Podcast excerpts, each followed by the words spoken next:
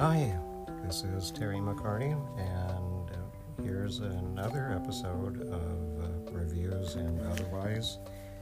And today I'll be uh, reviewing a couple of uh, recent films. Uh, first one being Naked Singularity, the John Boyega film you may or may not be aware of. Playing a small theatrical run and uh, is a regular price uh, video on demand. And the other you may have heard of uh, less unless you're been reading social media or know about the Sundance uh, Festival of this uh, past year. And that's called CODA, acronym for Child of Deaf Adults. And it was bought by Apple for 25 million. And if you live in Los Angeles, you've probably seen maybe one commercial for CODA and uh, quite a few commercials uh, for Emmy consideration for uh, Ted Lasso or the Apple Plus TV Game of Thrones uh, knockoff called See, which has Jason Momoa, uh, Dave Bautista, and Alfre Woodard. So let's uh, get to Naked Singularity, based on a novel titled A Naked Singularity, written by a gentleman who was a public defender, and it was a 700 page novel, and the film runs about roughly 93 minutes, so you can guess there was quite a bit of, of streamlining and condensation involved. So John Boyega plays the uh, public defender, and in the opening scenes, uh, one's reminded of the Al Pacino, uh, Norman Jewison film, uh, and Justice for All, as uh, Boyega's uh, character deals with a somewhat inflexible and uncaring judge, uh, played by the always welcome uh, Linda Lavin. And after a particularly bruising legal defeat, which uh, leads to a suspension, then the plot mechanisms begin, and uh, Olivia Cooke uh, who was in Ready Player One and uh, Sound of Metal, uh, gives uh, good uh, imitation Drea De Matteo vibes as the person who works in a uh,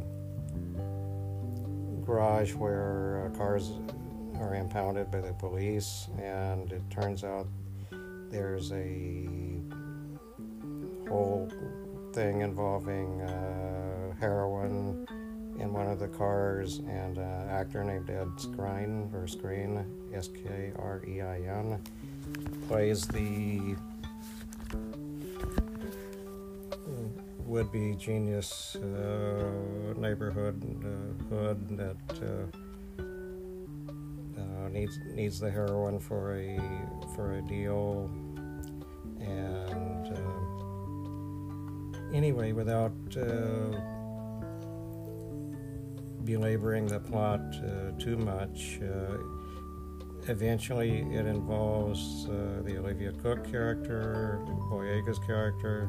and uh, Bill Skarsgård, who does a pretty not bad imitation of Bill Hader as the uh, semi comic relief, amoral uh, uh, attorney buddy of Boyega. anyway, the three of them get on the same page and decide to skim the profits uh, uh, from the deal off to themselves uh, and pull off the hat trick of not letting the heroin go back on the street. And and therein lies the story. And I guess if one's read the book, uh, there's like cute little nods to surrealism, like uh, sometimes on the time and temperature thing at the nearby bank uh, near the court. You see that uh, in New York it's 150 degrees, and at one point, uh, Boyega's character uh, levitates, um, nothing to be connected to uh, the Star Wars 7, 8, or 9. And uh, anyway, it's not a bad film. It's a not a bad way to pass 93 minutes. Uh, I would say better off uh, just renting it on demand and not uh, rushing out to a theater to to see it while it's still playing, and uh, and it does among the producing credits. Uh, you get the I don't know if this was mm, them actually doing something together or just shows the long history of the development, but. Uh, you see as executive producer Ridley Scott, and then a few credits later, you see as uh, executive producer Dick Wolf, and that's kind of an unlikely combination, uh, and certainly the Wolf part of it you can uh, feel a bit in the in the courtroom scenes in the beginning, and and then towards the end. Uh, So that's uh, Naked Singularity, co written and directed by Chase Palmer, who was involved with the, the uh, film It, which also explains uh, Bill uh, Skarsgård uh, being in this. So I'll be just a little bit of a pause, and uh, I'll be right back to discuss Coda.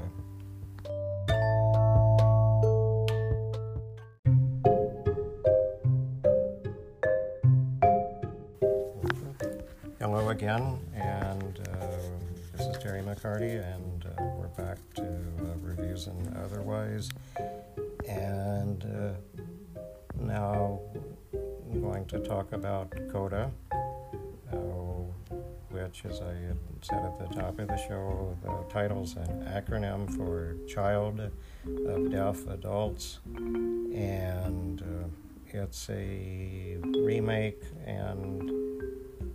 going to take a wild guess, probably a very faithful one to a French film. And it involves a teenage girl around uh, 17 in Gloucester, Massachusetts. And uh, she has an older brother who's uh, deaf, parents that are deaf.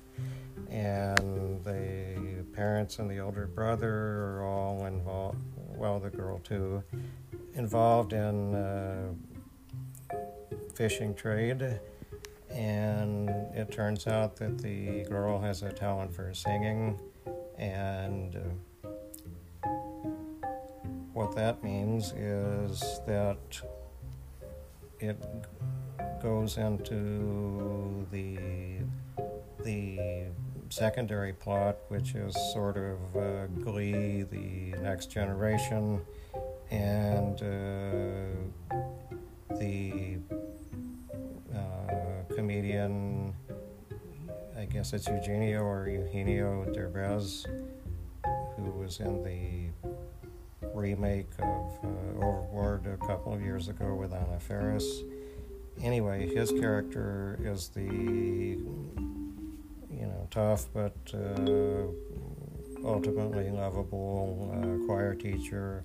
and he sees how inhibited she is at, at singing, so puts her with a quiet uh, boy, and uh, you can guess the, you know, the cliches uh, kind of come in on schedule, and they're meant to to do a duet of the Motown. Uh, uh, you're all I need to get by, and but anyway, uh, going back to the main story, and is that the girl's parents uh, have a problems with the person that's the major domo of the fishing community, and he wants too big of a cut, so uh, they wind up uh, setting up their own business, and the girls increasingly torn between wanting to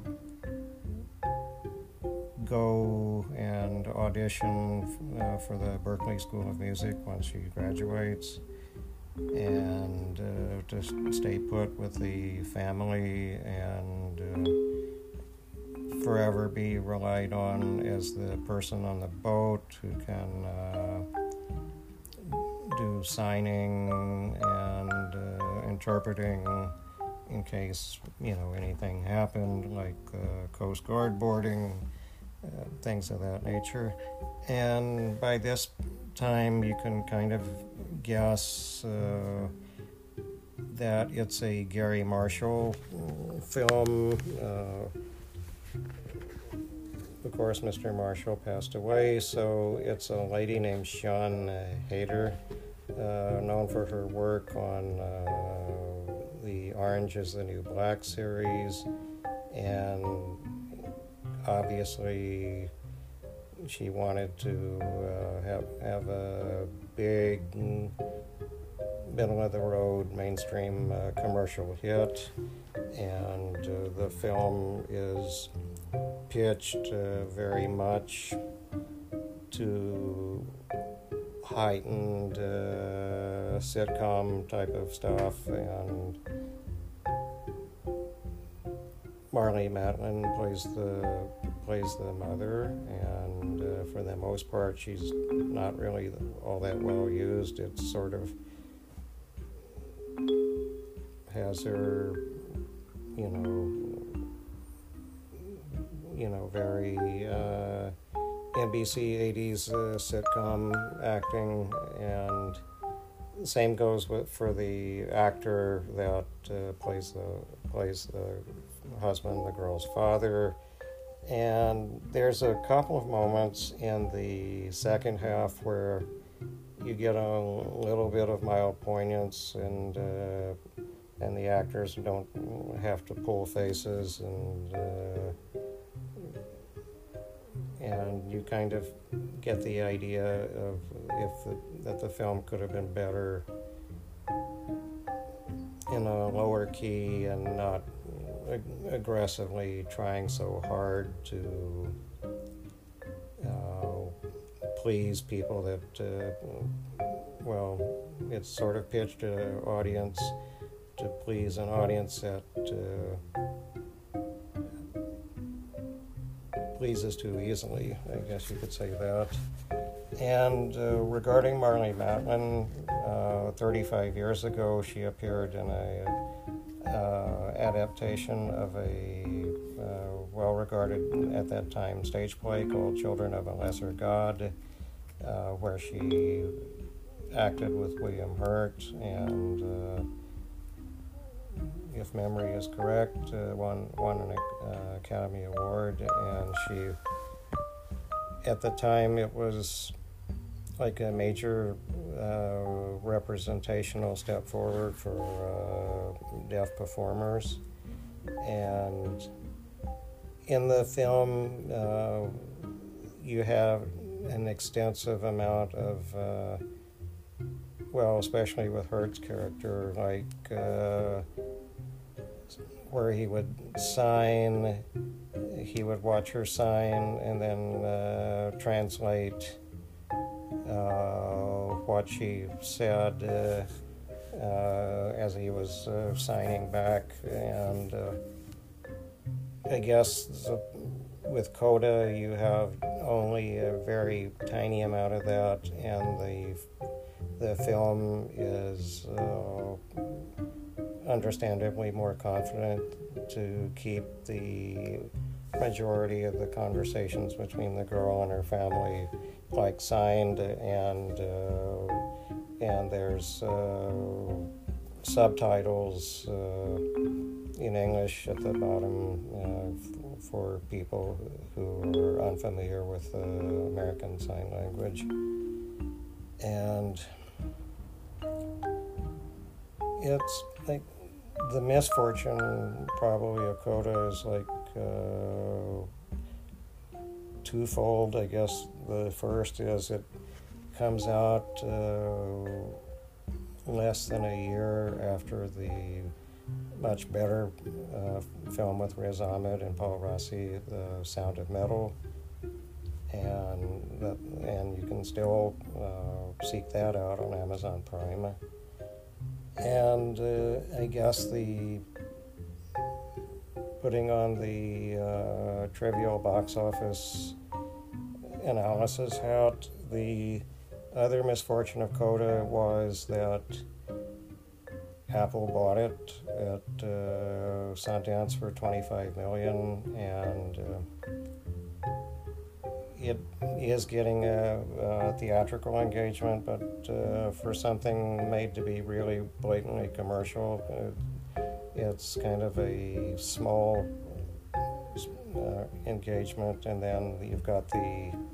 scarcity of uh, TV ads to, to try to sell it to, for the people who might want to see it and uh, s- subscribe to Apple and check out the rest of their uh, series and, and film programming. It's just 25 million to, to buy a, a movie is to me just comes off as like uh, you know Apple showing like uh, well we're really a player uh, and and obviously Coda is the kind of thing that in a festival environment uh, it played well. It's just outside of a festival environment watching it at home on a large uh, TV screen you can kind of see the flaws and the contrivances and the uh, artificiality just kind of like capsize or come close to capsizing the maybe the handful of uh, virtues uh, and I re- underscore the word handful of virtues that it uh, it has. It in short, it does represent, but it's not all that good. So, this is the end of this episode of uh, Reviews and Otherwise. Uh, thanks ever so much for listening, and if you like what you're hearing, don't hesitate to recommend uh, on your favorite form of uh, social media. And I'll be back in a few days, and I may be looking at at least one or maybe two films uh, of the past. And uh, anyway, uh, see you then, and uh, have a good day or night uh, or afternoon, wherever you are. Thanks.